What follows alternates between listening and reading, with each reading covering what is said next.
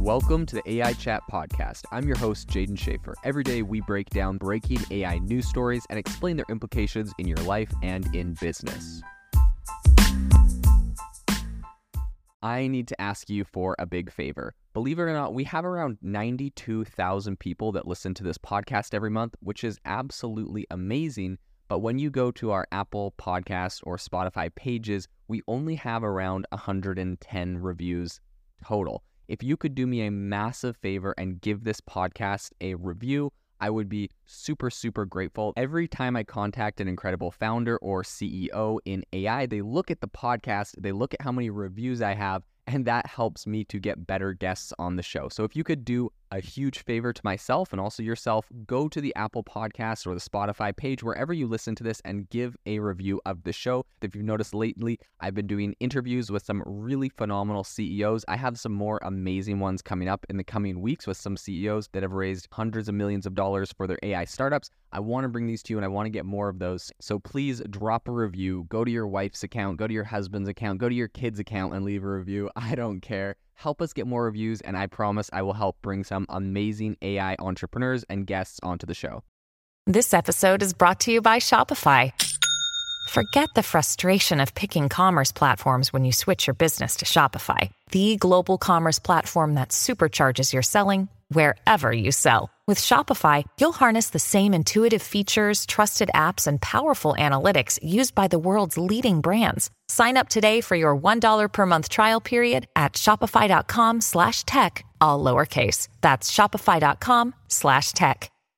GitHub has just announced a big new product that I believe is going to solve an issue a lot of people have had, specifically with GitHub's AI Copilot. So, in the past, a lot of people complained when this thing first launched because essentially GitHub's Copilot was trained on right all of the uh, all of the repositories on GitHub, all of the code on GitHub. But the issue was a lot of private repositories um, were used for training, and people were finding that uh, when they were, you know, getting Copilot to recommend code, it was recommending code from, you know, repositories that were supposed to be private, like uh, things coming out of Apple. And of course, this is a big no-no if people are able to get code straight out of Apple's, you know, private IP, their private repositories. So GitHub had to do some quick shuffling back then. I believe they pulled all the private repositories out of their data set, retrained it.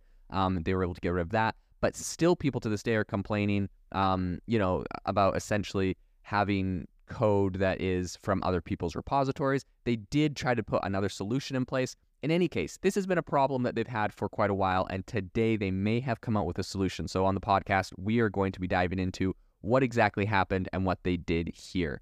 So, in 2022, GitHub put in motion a feature that essentially permitted users to automatically block suggestions um, of matching code of matching public code, right? This makes a lot of sense. This is public code. They don't want the suggestions if it looks like they just straight up plagiarized and copied it somewhere. You know, they could be liable. So while this did address one issue, it didn't answer all of the concerns. According to GitHub and a spokesperson there, um, the system would come into play less than 1% of the time. So, you know, it's kind of an interesting idea, maybe gave some people peace of mind, but in reality, it wasn't actually used very much. So, um, developers might be intrigued to inspect these code fragments, either to incorporate them or perhaps to kind of explore the entire library from which the snippet originated, right, of that 1% of the time. So, in an effort to kind of bridge this divide between both desires, GitHub has announced the launch of a private beta of a code referencing feature for GitHub Copilot. So, rather than an outright blockage of matching code, developers are now empowered with a choice. When code referencing is activated, Copilot showcases the matching code in a sidebar, and it gives the developers the freedom to decide essentially their fate, right? What they want to do, if they want to take this code that's somewhere else or not. Now, the thing that I actually see being valuable here, you know, they say, oh, this is less than 1%, yada, yada. And I know they try to downplay it. But if you if you're trying to code something, you can't figure it out. It's really complicated. You see someone else has done it. It's part of that, you know, one percent. Sometimes the one percent of code is still the valuable percentage that a lot of people would like to use, or it's really valuable, or it's the trickiest part, right? So let's say it's there.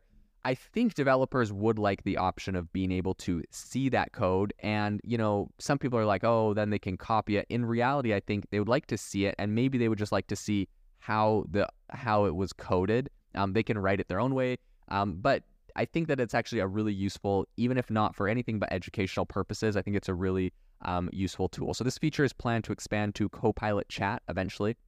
So it was previewed last November, but the feature required some fine tuning before its release. Um, and GitHub CEO Thomas Dohmke uh, expressed that major players, including Microsoft, GitHub, and most Copilot Enterprise customers utilizing the original block were, you know, using the original blocking feature. So, however, he also acknowledged its limitations, stating, "quote It gives you a little control to decide for yourself whether you actually want to take that code and attribute it back to an open source uh, license." It doesn't actually let you discover that there might be a library that you could use instead of synthesizing code. It prevents you from exploring these libraries and submitting pull requests. You might be reproducing everything that already exists in some open source repo. So Dohmke highlights that this was particularly relevant to commonplace computer algorithms like sorting. Um, the newly introduced feature will allow developers to reject the code, use it directly in the if the library allows, or have Copilot reformulate the code. So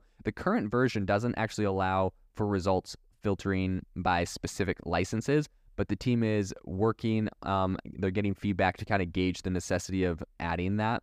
They said, "quote We're letting people understand the match and then go on and explore or go and make the right decision." So Dohmke expl- explained, adding that he believes it fills the gap in the original solution. So the code referencing feature pretty much tends to be more um, active in scenarios where Copilot it kind of lacks context. So when a there's tons of context and that's all available, you know, from existing code, Copilot is a lot less likely to suggest matching public code. However, at the initial stages, I think the likelihood of generating um, matching code actually increases. So, central to this whole kind of initiative is a fast search uh, search engine, which is aiming to essentially keep latency within 10 to 20 milliseconds. I think this is really big. No one wants to wait for their code to generate. No one wants to wait a long time for anything, and I think increasing the speed is a big uh, is a big bonus on this. So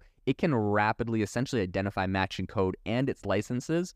Um, you're not waiting around for that. And currently, the matching snippets are listed um, in the order found.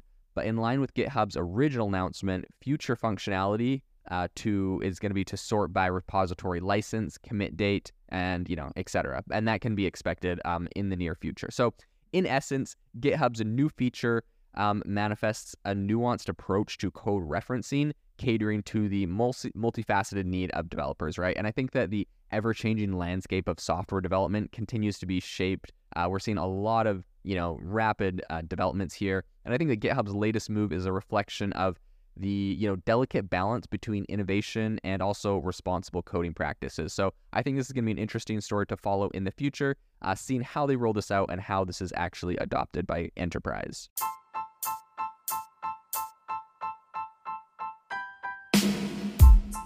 Thank you for listening to the AI Chat podcast. If you enjoyed this podcast, I'd appreciate it if you rate us wherever you listen to your podcast. And if you're looking for a innovative group of AI enthusiasts, make sure to check out our Discord channel and Facebook community. It's obviously a lot more interactive than a podcast where we can share software, tools, and prompts we're using in AI every day. I'll leave a link for those in the description below.